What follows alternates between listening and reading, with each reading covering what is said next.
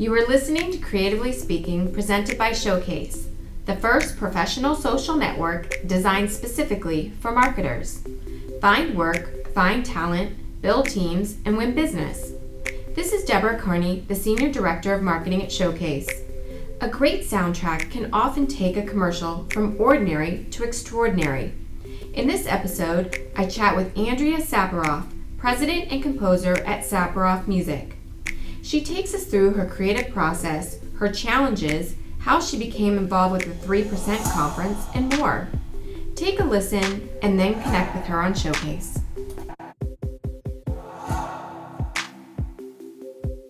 Good afternoon, and thank you, Andrea Saparoff, President and Composer of Saparoff Music, for speaking to us in our Showcase audience. Um, Andrea, composer, that is such an interesting line of work please tell us a little bit more about your Saparoff music and how you even got into being a composer? Well, first of all, thank you for inviting me here. It's really a pleasure to talk with you.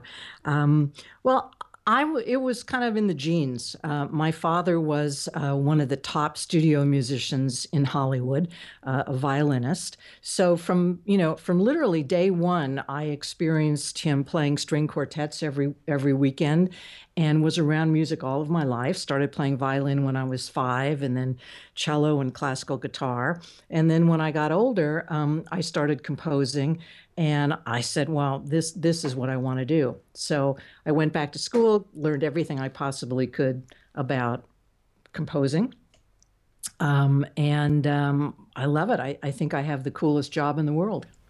Wow. Well, I, am just so impressed. I mean, women composers, first of all, you don't hear of very often. Um, so that's just amazing. Um, but uh, tell us, like, how did you go from the migration of maybe not working in the symphony versus you get to work on some of the coolest projects in film and TV commercials?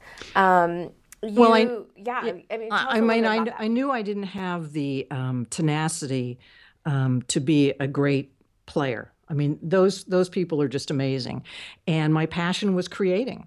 So um, I started doing little educational films, and um, then you know was given an opportunity to do some things at CBS and starting to do TV movies and um, independent features, and then advertising kind of fell in my lap because. Um, uh, our neighbor was one of the top producers at one of the biggest agencies in LA.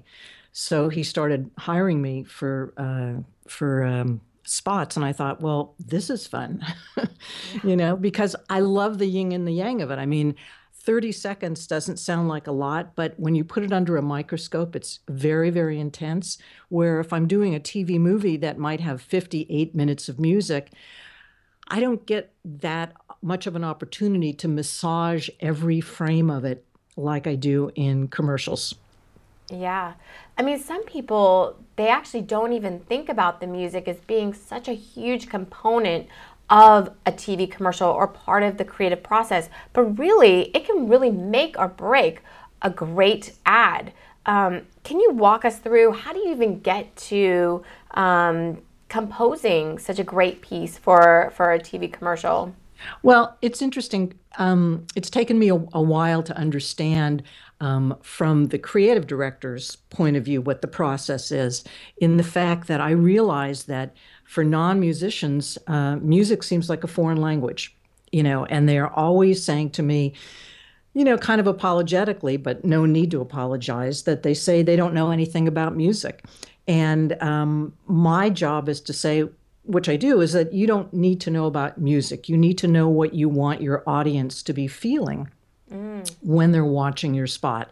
So the composer's art comes in knowing how to use music to embellish and enhance the visuals, how to add that visceral emotional connection to make the story more powerful and effective. Mm-hmm.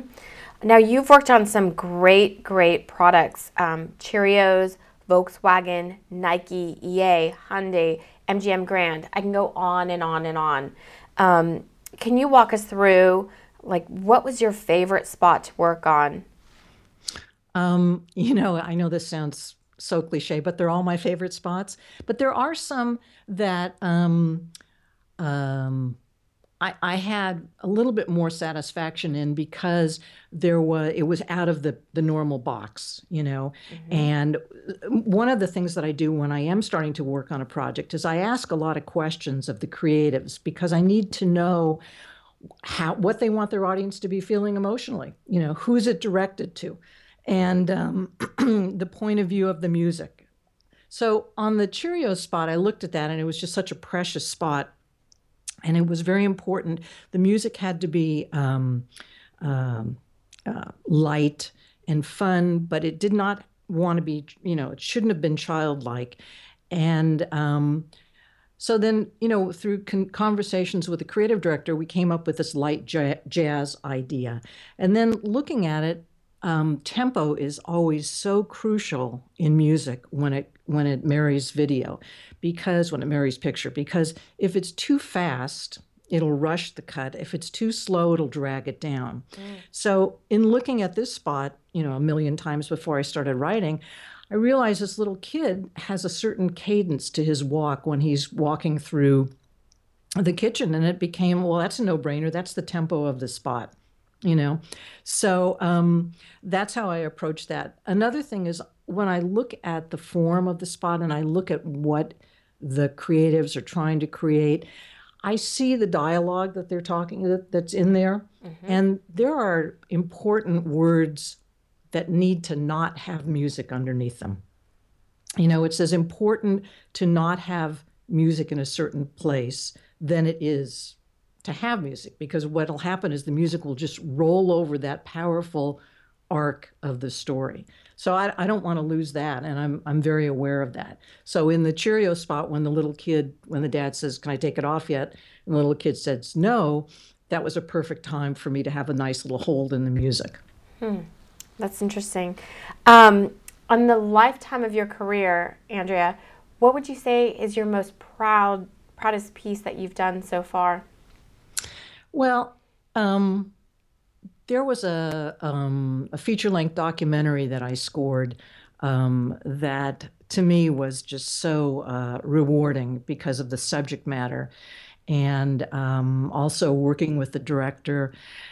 So that was, you know, very nurturing for me. I really love that. Um, as far as commercials, one of the things, one of the spots that I really enjoy is the uh, trailer trailer that I did for EA.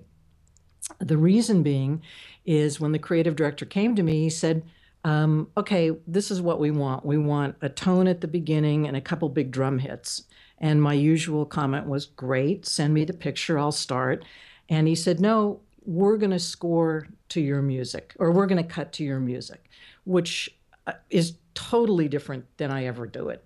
So we knew that it should have been a filmic sound. Um, and then the question was, what kind of film score? You know, what are we looking for?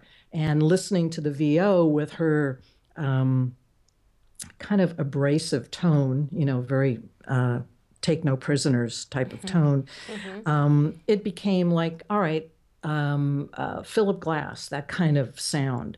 So what was cool to me is I got to uh, immerse myself in Philip Glass for a couple days before I could start writing. So uh, tell me, tell me the process though a little bit more. Like you write the music, but then do you hire all the musicians in your team, and then do you to produce it just to make sure that it's exactly what you envision in your head from start to finish? Um, yes, and sometimes, I mean, with today's budgets, um, a lot of times we use all sampled. So I don't get a chance to hire musicians, mm-hmm. but um, I always love to have at least one or two musicians in the track because I think that they bring something very important to the party. Um, so I, I write the music, I produce it, I'm interfacing with the clients. Um, even though I love mixing my own music, I usually don't have time. So I have a great engineer who's part of my team. And um, so I bring him in to mix it. Um, and then you know, the other thing is like I feel equally at home because I'm classically trained. I feel equally at home in front of a 30 piece orchestra mm. as I do in front of all these wonderful uh, samples. Now, do you play as well? So, you know, songwriters, they're not necessarily the ones in front of the microphone, but yet they they can sing enough to hear their their sound. Um, do you play on like a piano or a guitar or something so you can kind of get a, a feeling well, of what the final piece will sound like? Well, because of technology and all the samples, like for instance, the EA spot that was co- totally written and performed by me. So um, there were no live players on that. Mm. So yeah, I'm I'm that's what the client heard when I gave it to them. So they hear it actualized, and um, that's the way I really like to do it, so that there's no surprises. Right. Okay. Um, now, tell us like what what was your most challenging piece, and how did you break through to get to the final? That's a good question. You know, I I don't look. I've learned to um, deal with my creativity, so I don't judge myself in the early creative process, where I wouldn't say write something and go, "Boy, that is crap." you know, I'm going to throw that out. I just don't judge myself. I wait until it evolves, and I also have learned over the years not to panic when there's when the page is blank because every project I've ever done the page started off blank you know and I I got to where I was going to get you know um, to being happy with it and the client being happy with it that's really great advice. I think oftentimes we are really hard on ourselves, whether you're, you know, a, a writer or an art director or a designer, you know, just being so hard on ourselves and yep. it will come. The creative process will come. And i also learned um, in doing these long form projects like the tv movies and stuff is that no matter how long my day is you know i could be spending an 18 hour day before i turn in for the night i always start another cue no matter how sparse it is no matter how much i do on it. So it's kind of a a mind game because what happens is when i'm sleeping I find that my creative mind still continues and it's working on that new cue for the next morning. So when I get up in the morning and I sit down to write, I feel like I have a leg up on creativity on that pro- on that part of the the next project. Well, speaking of creativity, like what things inspire you to get to a place where you are creative? Um, you know, I'm I'm always listening to music. I'm all, I mean my perception of the world is sound. That's that's just the way it is. So mm-hmm. I'm, you know, when my dog is drinking water out of his bowl, I'm noticing the the cadence. You know, one dog has a different cadence of how he drinks water than the other. Um, I'm fascinated by textures, so um, I found these really cool um, samples of washing machines. And so I sat down and, and wrote a piece of music using those sounds. Mm. Um, um, you know, I'm I'm equally comfortable in the in the traditional world, but I love using found sounds in musical ways. So that inspires me. Now, do you have like when you do hear these cool sounds and you record them? So now you just have kind of a digital library, if you will, that you can kind of pull from when you do have a job and you're like, wow, that would be perfect for this. Absolutely. Or take a sound and turn it around, you know, play it backwards and go, that's cool. Wow, know? that's smart. That's really smart.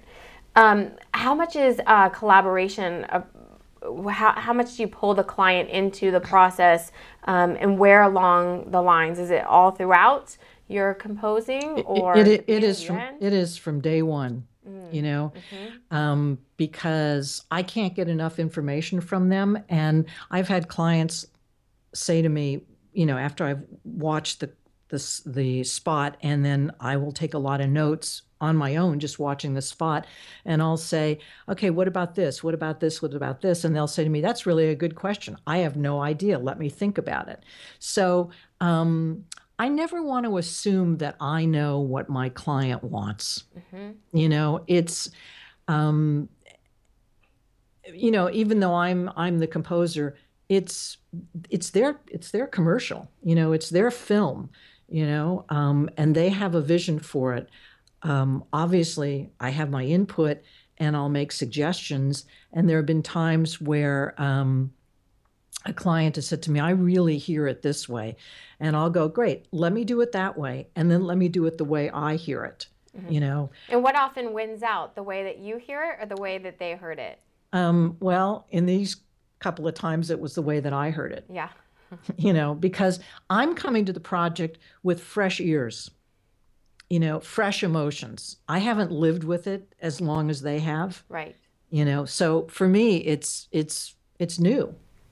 Right. Well, and you're an expert, so I would I would defer to you as well. I don't know if I'm going to say I don't know anything about music. I would want to go to the composer who knows everything about music and listen to what you think. Well, thank you.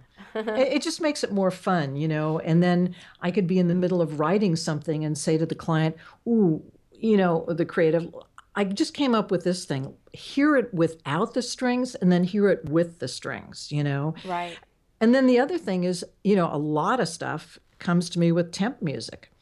So I have to um, again be the musical psychologist. That's kind of how I feel think of myself. Is I have to sit down and go, okay, what is it about the temp music they like? And it could be something as simple as we really like those two bars of solo piano. So forget the drums, forget the bass, forget the guitar, you know. So it's up up to me to figure that out. Um, wow, it sounds fascinating.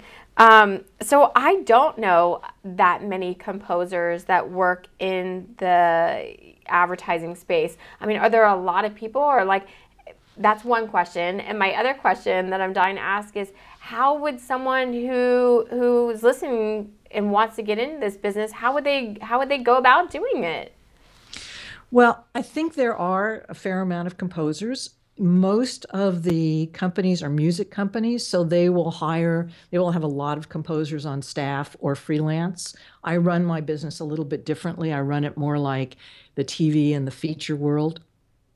Um, because I I um, I feel that personal attention that I can give my client is is they value that. Mm-hmm. Um, and as far as you know, I get calls all the time of young people that want to break into this world um, really know your know your craft you know that's very very important and also be willing to do whatever you can to get a break and to learn from people because um, i mean i when i was starting out i was learning from the creative directors that i worked with mm-hmm. you know because they were more seasoned than i was i mean i wasn't learning about music but i was learning about how they want music to embellish their commercial. Is this through mentorships or internships they should seek out, or? Oh, I think it's a good idea. Yeah. Mm-hmm. Um, so, Andrea, I saw that you had done some work for the 3% conference. We actually mm-hmm. had Kat in here um, doing a podcast as well. Um, tell me a little bit more about that work that you did with them. Well, it was really interesting. It was, I think, it was after the first 3% conference, and I think there have been four of them. I'm not quite sure. Um, and Kat knew of me, and she reached out to me because she wanted to hire a woman composer to score their sizzle reel. Mm-hmm. And um, so I was very, very excited about it, and I'm in the middle of working uh, on it. And she sends me an email, and she goes, "You know, Andrea, we haven't discussed money." And I said, "Kat, this is a labor of love. There's no way that I could possibly charge you for this. And so um, she was very appreciative of that. And at the same time that that was going on, I became certified as a woman owned business, which is from the Women's Business Enterprise National Council. Wow. And I heard about that because there were agencies like GSD&M that wanted to work with women businesses. Mm-hmm. So um, uh, that just seemed like a logical thing for me to do. And uh, so this is where the, the two, the 3% and WBENC kind of coalesced is that I was down at GSD&M because I was invited there because I was a woman-owned business.